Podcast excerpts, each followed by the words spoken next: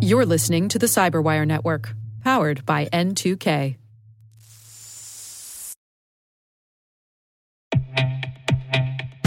And now, a word from our sponsor, SpyCloud, the leader in operationalizing cybercrime analytics.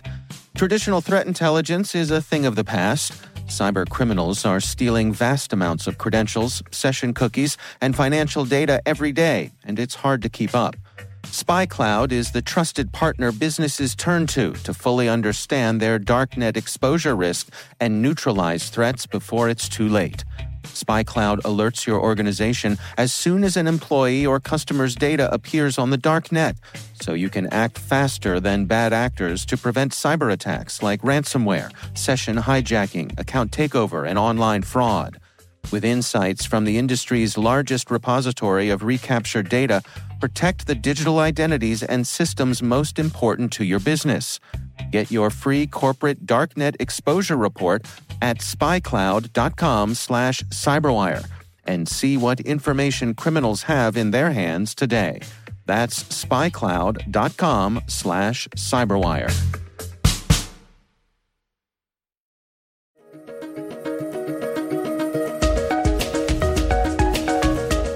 Hello, everyone, and welcome to the CyberWire's Research Saturday. I'm Dave Bittner, and this is our weekly conversation with researchers and analysts tracking down threats and vulnerabilities and solving some of the hard problems of protecting ourselves in a rapidly evolving cyberspace. Thanks for joining us.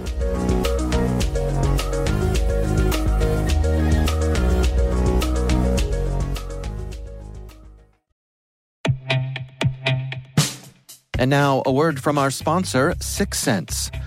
Syxsense provides award winning cloud based automated endpoint and vulnerability management solutions to streamline IT and security operations. With its advanced platform, businesses gain complete visibility and control over their infrastructure, reducing IT and security risks, and optimizing operational efficiency. With Syxsense, you'll get real time alerts, risk based vulnerability prioritization and remediations, and an intuitive automation and orchestration engine so you can focus on your core business goals. Confident in the knowledge that your enterprise is secure, compliant, and running smoothly. To learn why enterprises choose Syxsense, visit syxsense.com.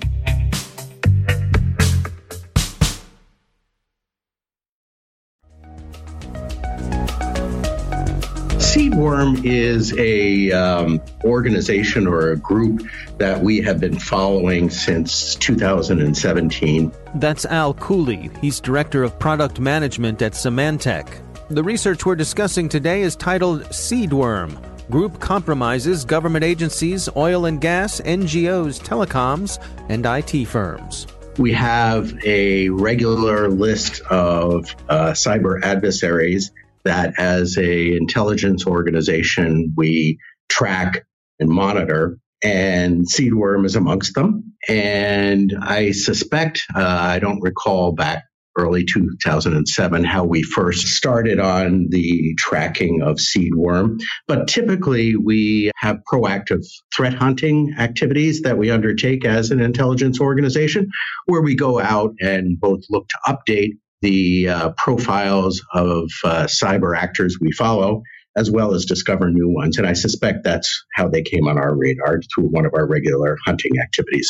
Yeah, well, let's dig into some of the specifics here about seedworm and the specific things that you all outline in this publication here. In this particular case, uh, how did they uh, catch your attention? This is kind of interesting. They actually caught our attention as part of one of the activities I just talked about, which is regularly updating our profile of APT 28 which is a group that is of high interest to many of our customers. So we routinely seek out changes in their activity. And so that's what we were doing. We're actually looking for APT 28 activity, which we did indeed find. We were looking at a system in the embassy of Mideastern entity, and there was indeed APT 28 activity there. But as we investigated, we uncovered evidence of seedworm activity based upon our previous knowledge of that group. So this uh, obviously is of interest to us as an intelligence organization. So we did some digging and investigation and we uncovered evidence of activity that was not previously known. We were not only able to see the initial entry point, but we we're able to track subsequent activities after the entry and see their lateral movement activity. Is the conclusion then that Seedworm has some sort of relationship with APT 28? Um, no, we don't think that's the case. You know, certainly that's something you go and investigate. Yeah. Because, as you know, there have been cases in the past where what was thought as two independent activities have turned out to be somewhat related. That wasn't the case here. We continue to track these as two separate activities. It just happens to be that they were on the same system, obviously, a system which was thought to have interesting data since they were both there. I see. So let's dig into some of the details about Seedworm itself. Can you take us through how does it work? How does it get in? And what does it do once it's there? Sure, sure. Uh, always interesting and kind of the heart of what we're trying to communicate to your audience uh, so that they can better prepare themselves. So, in a typical seedworm compromise, the compromise is initiated via an email, which would contain a malicious macro enabled Microsoft Word document. And that, of course, delivers the custom malware that they're known for using. Once the victim opens the Lure PowerMud document, PowerMud is the name of the malware that they use, the custom malware. So once they open that Lure document and enable macros, then the malicious code executes. Now, obviously, they, they do some social engineering and do some preparation of the email and the document to make it look attractive. So once the um, malicious code executes, it gathers system configuration information, and that might be IP information, uh, OS, username, and so forth, and registers that with the CNC infrastructure. And then it goes on to retrieve additional commands. One of the interesting things we saw is that a seedworm attempts to hide their own CNC infrastructure behind a proxy network of compromised web servers. So they, they are trying to be somewhat discreet in that respect. The folks who spin up Seedworm, what sort of tools are they using? Is it off the shelf stuff? Are they customizing their own tools? What's the breakdown there? Yeah, it's actually a combination. So they do have their own malware. There was the or is the PowerMud backdoor, which is a custom tool created by or on the behest of that group. And a new tool we discovered in this publication, which we call Powemuddy. So two backdoors that are custom to them, and those perform relatively similar functions. The new variant, Powemuddy, that is a code rewrite. The older Power PowerMuddy backdoor that had been enhanced and evolved over a period of time, uh, likely for the purpose of ensuring it remains able to avoid detection or trying to avoid detection. So the backdoors are a custom tool that they've developed. And then they also use either off the shelf or customized versions of some open source tools. So these would be things like LaZagne for finding passwords and harvesting passwords, CrackMap exec which would help them with lateral movement. So those types of tools are either used as is or with customization. And then interestingly, we found that they were using a GitHub repository too. Hmm. That's kind of interesting. When we looked in there, we found custom PowerShell scripts that mapped uh, to activities we had seen in compromised sites, as well as customization around some of those off the shelf tools that we had seen in victims. So a combination of custom and off the shelf tools. Now, you also discovered uh, a Twitter account that you think might be associated with the group? Yes, yes. And so, you know, this is the case where once you discover something like the GitHub account, we look for similarities in other media to the profile of the account we discovered at GitHub. And we found a profile at Twitter that aligned pretty closely to the account in GitHub. And then when we went and looked at the activities of that Twitter account, we could see that the individual who had set up that account was following researchers that wrote on seedworm. We also discovered that they were uh, following people who uh, did enhancements to the tools they use. So that confirmed our thought that these two accounts are associated with the seedworm group. Yeah, interesting as, as you pull that thread. Let's walk through uh, some of who they're targeting and how they're going about doing it. In terms of the victims that they're going after here, what were you seeing there? Yeah, it's interesting. From a victimology perspective, we did a in-depth dive into uh, roughly a two month period. So from late September to mid November of last year, we found 131 unique victims compromised over that rough two month period. And we're pretty lucky because we have a large repository of sensor information that we, as a you know large uh, cybersecurity company, have available to us. So we're able to see a lot of activities that we difficult for many people to find. Right. So yeah, so we found 131 unique victims that are compromised over that two month period. Most of them were located in the Mid East. So that would be places like Pakistan, Turkey, Saudi Arabia, and places like that. But there were some that were in both the European Union and North America. But when we did a little bit of poking into those victims, we found many links from those victims back to the Mid East. So the East seems to be the common thread that we see amongst a lot of the victims. You can also look at the victims from a um, industry perspective because mm. uh, that gives you some different insights into what they might be after. And uh, they included government agencies oil and gas production companies and some non-governmental agencies, which, you know, tends to point you in the direction of, you know, cyber espionage. We also saw a reasonable number of victims in the service industries, IT and telecom services. So those aren't typically thought to be victims themselves, but more as a vehicle towards getting further information on the end victims because they're likely to be providing services to those victims. Hmm. Now, in terms of uh, what they're after, do you have any visibility there? What do you suppose their goal is here? Yeah, typically a cyber espionage group is tasked by their sponsors to getting information, actionable information on issues that are important to the sponsor at that point in time. So that can be information on organizations involved in discussions that are going on that are important to them, individuals who may be driving actions in either geographies or topics of interest to them. So that's typically what they're tasked with getting. I see.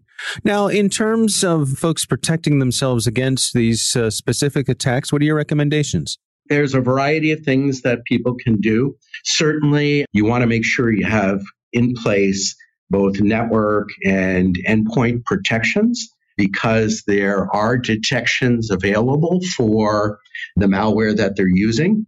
And in fact, when we looked at the victims that we studied, we did feel that those protections were firing. So certainly put those in place. Other things you can do is the monitoring of administrative tools those should be monitored and you should not see anybody using administrative tools that's not an administrator in your organization. So if an end user is using an administrative tool, that is something you should definitely take a look at. Other things you can do are the basic things around end user education. Don't download documents you are not familiar with. Don't open them don't enable macros, uh, all those uh, basic housekeeping. Organizations can also uh, monitor or block access to the network locations that we've outlined in our publication. So the command and control infrastructure, you can be monitoring connections to there. And you can also do searches for the uh, hashes that we provided for the files. So uh, there's quite a range of things that people can do to protect themselves. So, what's your estimation of the level of sophistication of this group?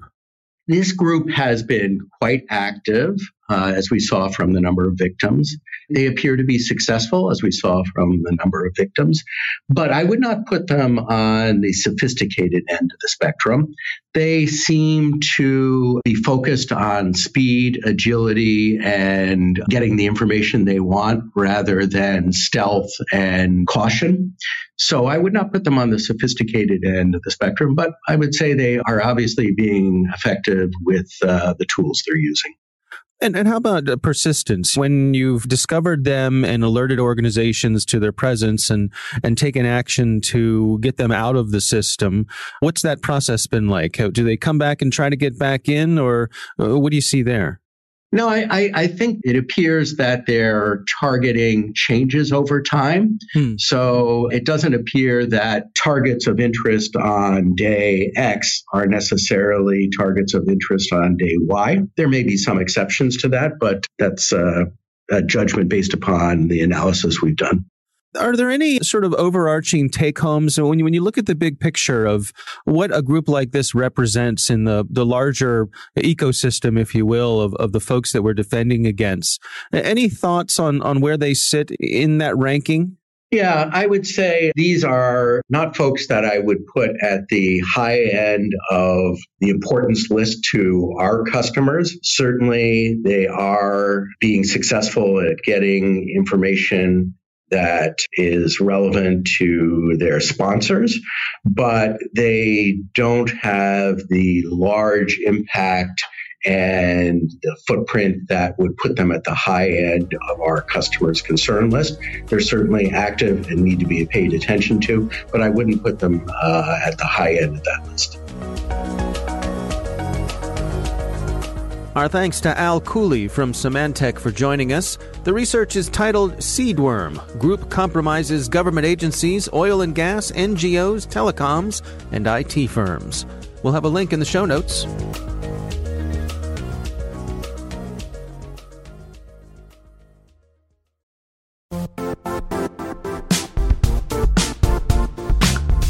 Don't struggle to align your organization's cybersecurity with business risk.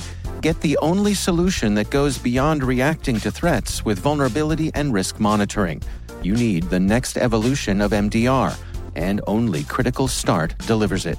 Critical Start doesn't just monitor and respond to threats.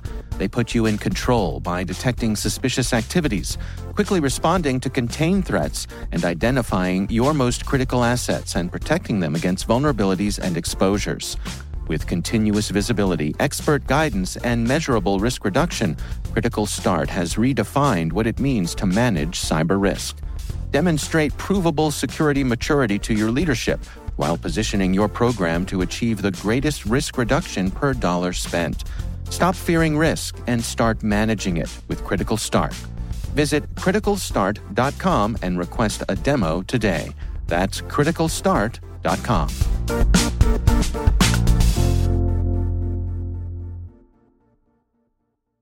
The CyberWire Research Saturday is proudly produced in Maryland out of the startup studios of DataTribe, where they're co building the next generation of cybersecurity teams and technologies. Our amazing CyberWire team is Elliot Peltzman, Puru Prakash, Stefan Vaziri, Kelsey Bond, Tim Nodar, Joe Kerrigan, Carole Theriault, Ben Yelin, Nick Veliky, Gina Johnson, Bennett Moe, Chris Russell, John Petrick, Jennifer Eiben, Rick Howard, Peter Kilpe, and I'm Dave Bittner. Thanks for listening.